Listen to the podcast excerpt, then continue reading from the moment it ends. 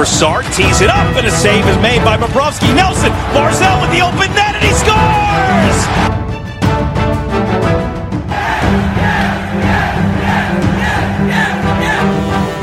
Hi, and welcome to the Locked On Islanders podcast, part of the Locked On Podcast Network, your team every day. I'm your host, Gil Martin. I'm an Islanders columnist and historian, and I wrote the book Ice Wars, which covers the complete history of the Islanders' rivalry with the Rangers from 1972 to the modern era. All right, happy Friday, everybody, and welcome to the Locked On Islanders podcast. Lots to talk about today. We will have a full preview of tonight's game in Chicago against the Blackhawks. We will also have this date in Islanders history and look back at a shutout by a player who was briefly an Islander and then went on to become a superstar in this league and we'll also preview Sunday afternoon's game. So both weekends' game going to be previewed on today's show. Now, don't forget if you want to join the show, you have a question, a comment, a topic you'd like us to discuss, you can email the show. The address, as always, lockedonislanders at gmail.com. You could also follow the show on Twitter at lockedonisles. And you could follow me, Gil Martin, on Twitter my handle at Ice Wars NYR VS NYI. And please, if you're enjoying the show, leave a uh, review and a comment at your favorite podcatcher, and that certainly will help other Islander fans and hockey fans find the show. All right, let's start off with a preview of tonight's game in Chicago against the Blackhawks. And look, uh, tough not to be concerned about the way the Islanders have played. They've lost three of their last four. Okay, one, two, and one by NHL standards with the uh, shootout loss against the Ducks. But overall, what we've been seeing from the Islanders, and it's very uncharacteristic of this team, is sloppy play in their own zone. And I think the hallmark of the Lou Lamoriello slash Barry Trotz teams here on Long Island has been responsible play in your own zone. Even the forwards come back and back check and play sound positional hockey, not allowing rebounds, not allowing a lot of traffic in front of the goal, and basically just clearing the puck out in a quick, smart way. And recently, we just have not been seeing that from the Islanders, and it's definitely, definitely a concern. Now, the trip to Chicago, Blackhawks are struggling, one of the few NHL teams below NHL 500, presently in eighth or last place in the Central Division after 38 games. Chicago 15, 17, and 6 for 36 points. And look, this is a team in transition. They're off a 7 1 home loss against the New Jersey Devils, so that's never a good sign. And it's been sort of up and down. You know, they won their two games prior to that on the road at Colorado 5 3, at Winnipeg 4 1, lost at home before that to Colorado 4 1, and beat Minnesota before that 5 3. So, inconsistency showing right now. They have won three of the last five, but uh, that loss uh, against the Devils at home, quite ugly, and injuries definitely playing a part in the slow start for the Chicago Blackhawks this year. This is, again, a team in transition, not you know, a lot of those players who won Stanley Cups with them got older. Uh, they had some salary cap issues, couldn't afford to keep them all, and now they are a team in transition. So, between the injuries and the changes in the lineup, that's why this team is on the outside looking in, probably will not make the playoffs again this year unless they really manage to rally in the second half of the season. We talked about those injuries. Among the injured players, Brandon Saad, ex Islander defenseman Calvin de Haan, Andrew Shaw, John Quenneville, uh, and, and Drake Caggiula. So, five players out right now de Haan and Saad and Shaw out long term. And, uh, you know, that's testing the depth of a team that, you know, didn't necessarily have a heck of a lot of depth to begin with. The goaltending duo, uh, a good one, and they're splitting time, but it's interesting. You know, Corey Crawford, the sort of uh, holdover, uh, 19 starts, 6 11 and 2 on the season, a 3.20 goals against average, and a 905 save percentage. He does have one shutout.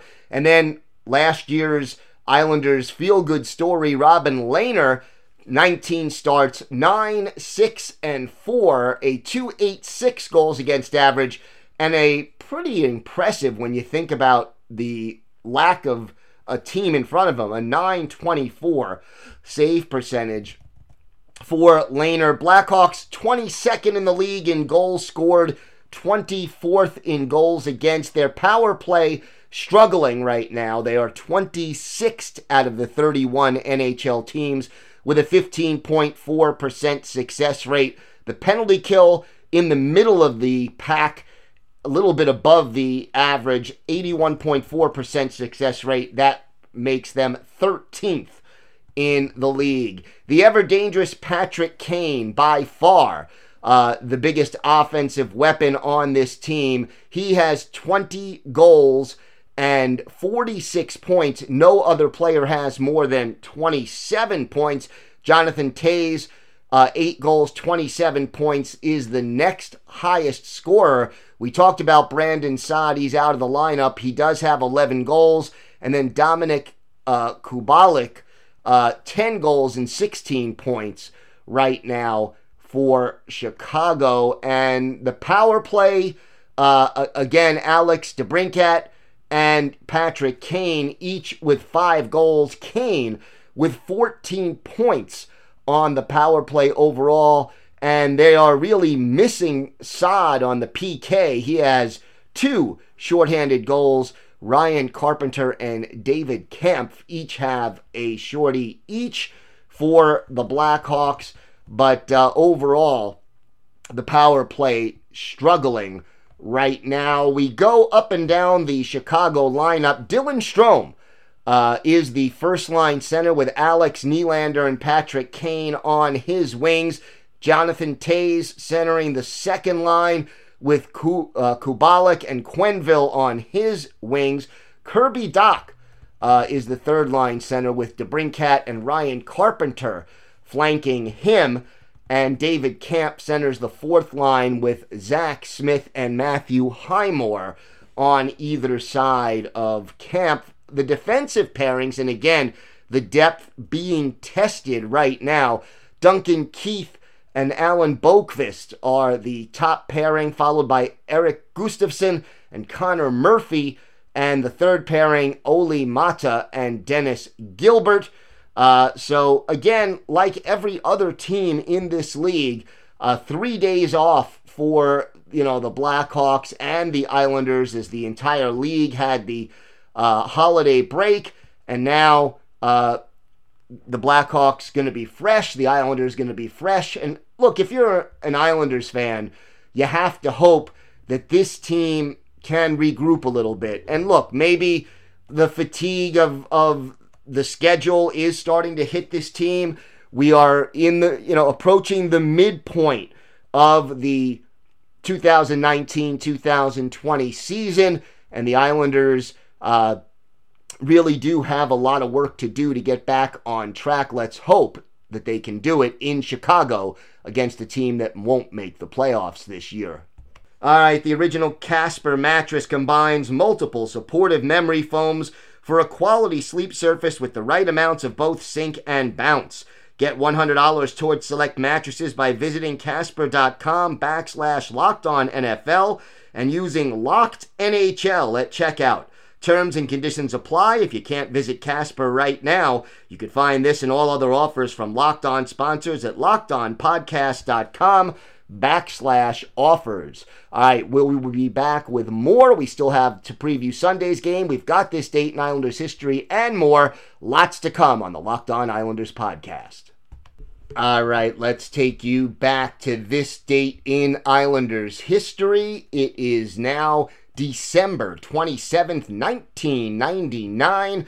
Site the Nassau Veterans Memorial Coliseum.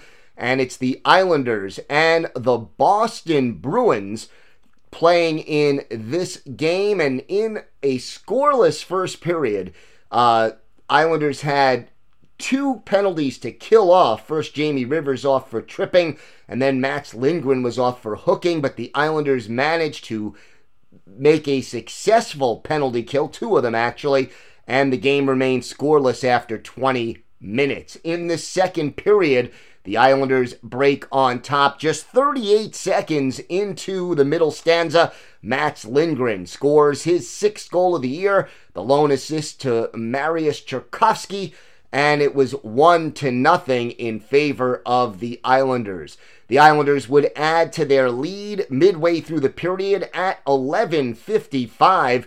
Bill Muckalt got his fifth goal of the season, assist to Gino Odjick and Jamie Rivers, and the Islanders led two to nothing. Boston put on some pressure in the third period uh, a little rough stuff early on. First of all, PJ Axelsson of Boston and Kenny Jonsson each off for slashing at 143.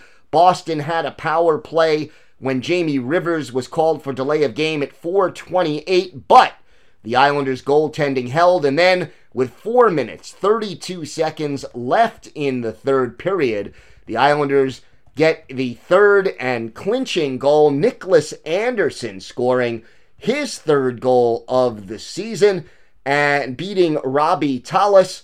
And the Islanders came away with a three to nothing win. Lindgren, who had one of the goals, and Claude Lapointe were both a plus two in this game. And Lindgren led all players with five shots on goal. Niklas Andersson and Mariusz Czerkawski each had three. But the big story of the game 34 saves for Roberto Luongo, who earned the shutout.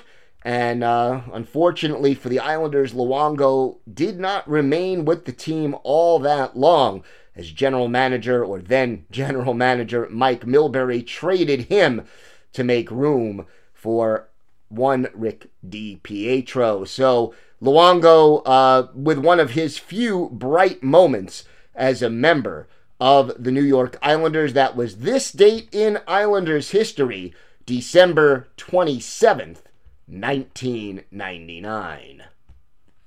One thing I definitely wanted to touch on, and uh, I think it's only fair, one of the Islanders who is quite hot right now is Jordan Eberle. And you, you look at what he's been able to do in recent games and look, he's only scored three goals all season, 17 points, which is not terrible, but it's a little disappointing for a guy with Eberle's credentials. After all, he is a one time 34 goal scorer back in 2012 with Edmonton.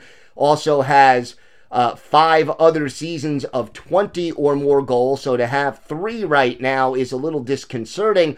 But at the same time, you look at what he's been doing. Uh, he has, first of all, five assists in his last three games, and then one goal and uh, eight assists in his last seven games. So nine points in his last seven games, and Eberle a plus two over that time period. He's also getting more shots on goal, and I think that's important. 12 shots on goal uh, over that stretch. And again, you know, when you have an offensive player, an offensive minded player like Eberle, and it's not always easy for a guy like him to adjust to a defense oriented system like Barry Trotz's, but I think Eberle overall has done a good job of that. Uh, the, the, the thing is, you know, first of all, most offensive players tend to be streaky, and Eberle really is no exception. But, you know, he is also starting to emerge. Last year for the Islanders in 78 games, 19 goals, 37 points, a minus six, a, a little bit of a disappointment. Uh, and look, he scored 25 goals and 59 points the previous season under the old system, but most players, you know, their offensive numbers were down just because the, the difference in the way that the team emphasized defense under Trotz and Lamoriello.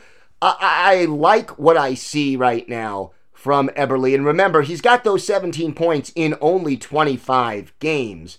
Uh, he's even overall for the uh, for the season, and five of those 17 points have come on the power play. So it's an encouraging sign for the Islanders that Eberle is starting to wake up. And, you know, we've talked a number of times in recent shows about that the Islanders need some more offense. They need more consistent contributions. That they're still, you know, in the 20s in the league right now in goals scored. And if this team is going to make a long playoff run, excuse me, they've got to do a little bit better than 23rd in the league in goals scored. And I think having Eberle uh, emerge and become more consistent and more productive offensively will be a very good first step to help the Islanders climb up that goals scored category. Look, under Barry Trotz, the Islanders are never, never going to be a top five goal scoring team, but certainly they can take some big steps forward if Eberle continues to produce the way he has. All right, we're going to take a little step out. When we come back, we will discuss Sunday's game in Minnesota against the Wild. It's the second part of a three game road trip for the Islanders. All that and more still to come on the Locked On Islanders podcast. Okay, so the other game this weekend, Sunday evening, I guess, uh, in Minnesota, a 6 o'clock Eastern time start, 5 o'clock local time in Minneapolis, St. Paul. Kind of a strange time for a hockey game to start, but 6 o'clock is the opening face-off, and it'll be the Islanders meeting the Minnesota Wild for the first of two clashes this season. The Wild in the middle of the pack with 117 goals scored. They're 14th in the league in goals for, but 29th in goals against. So defense has been the big problem in Minnesota. The power play ranked 21st in the league, a 17.4% conversion rate. Penalty kill vulnerable at 25th in the league. They only kill off 77.1%. The goaltending duo this year, right now, uh, has been Alex Stalock, who has 18 starts. He's 9, 6, and 2 with a 302 goals against average and a 901 save percentage. And Devan Dubnyk, who has 15 starts, is 6, 8, and 2, a 319 goals against and an 897 save percentage. Both of those goaltenders have one shutout each on the season. But again, this team is struggling defensively in front of both of those goalies. The Wild also on the outside looking in as far as the playoff picture is concerned, but not as far on the outside as the Blackhawks. Minnesota 18, 15, and 5 through 38 games. That gives them 41 points on the season currently in seventh place in the Central Division of the Western Conference. Now, they will play Friday night in Colorado against the Avalanche before they meet the Islanders, and they're coming off a 3 0 shutout home win over uh, the Calgary Flames. Uh, they have won two of their last three, uh, and, and you know, also beat Arizona in Arizona 8 5, but sandwiched in between a dud of a home game, a 6 0 loss to Winnipeg back on December 21st. You look at the scoring, Eric Staal is the leader, 14 goals, tied for the team lead, 31 points is the team lead. Uh, so Staal up top, Jason Zucker, 12 goals, 24 points, tied for the team lead in goals right now. Uh, Zach Parise, the former Devil, 14 goals, 8 assists, 22 points. Uh, also up there in goal scoring, uh, ex Ranger Matt Zuccarello, who has 22 points in 34 games. Nine of those goals uh, and six of his points have come on the power play. Luke Kunin, also with nine goals, but only 15 points, and he is a minus 12 right now in plus minus for Minnesota. You look at the injuries affecting the Wild right now, two big ones Jason Zucker and Mikko Koivu out, as is Greg Pateryn. So, three key players MIA right now for the Minnesota Wild. And as we break down the line combinations, Eric Staal centering Zach Parise and Matt Zuccarello on the top line. Joel Eriksson is the second line center with Ryan Donato and Kevin Fiala on his wings. Nico Sturm, the third line center, Jordan Greenway and Luke Kunin are his wings, and then Victor Rask is the fourth line pivot man with Marcus Foligno and Ryan Hartman on either side of him. On defense, Ryan Suter remains their outstanding first pairing defenseman. He is teamed with Jared Spurgeon. Jonas Brodin and Carson Soucy are the second pairing, while Brad Hunt and Mathew Dumba uh, make up the third pair right there. On the power play, Ryan Suter is a big part of it. Uh, Suter right now, he has four goals and 24 points on the season, but eight of his 20 assists and one of his four goals have come with the man advantage, and he really is sort of the quarterback of the power play. Zach Parise leads the Wild with five power play goals. Zucker and Staal have four each.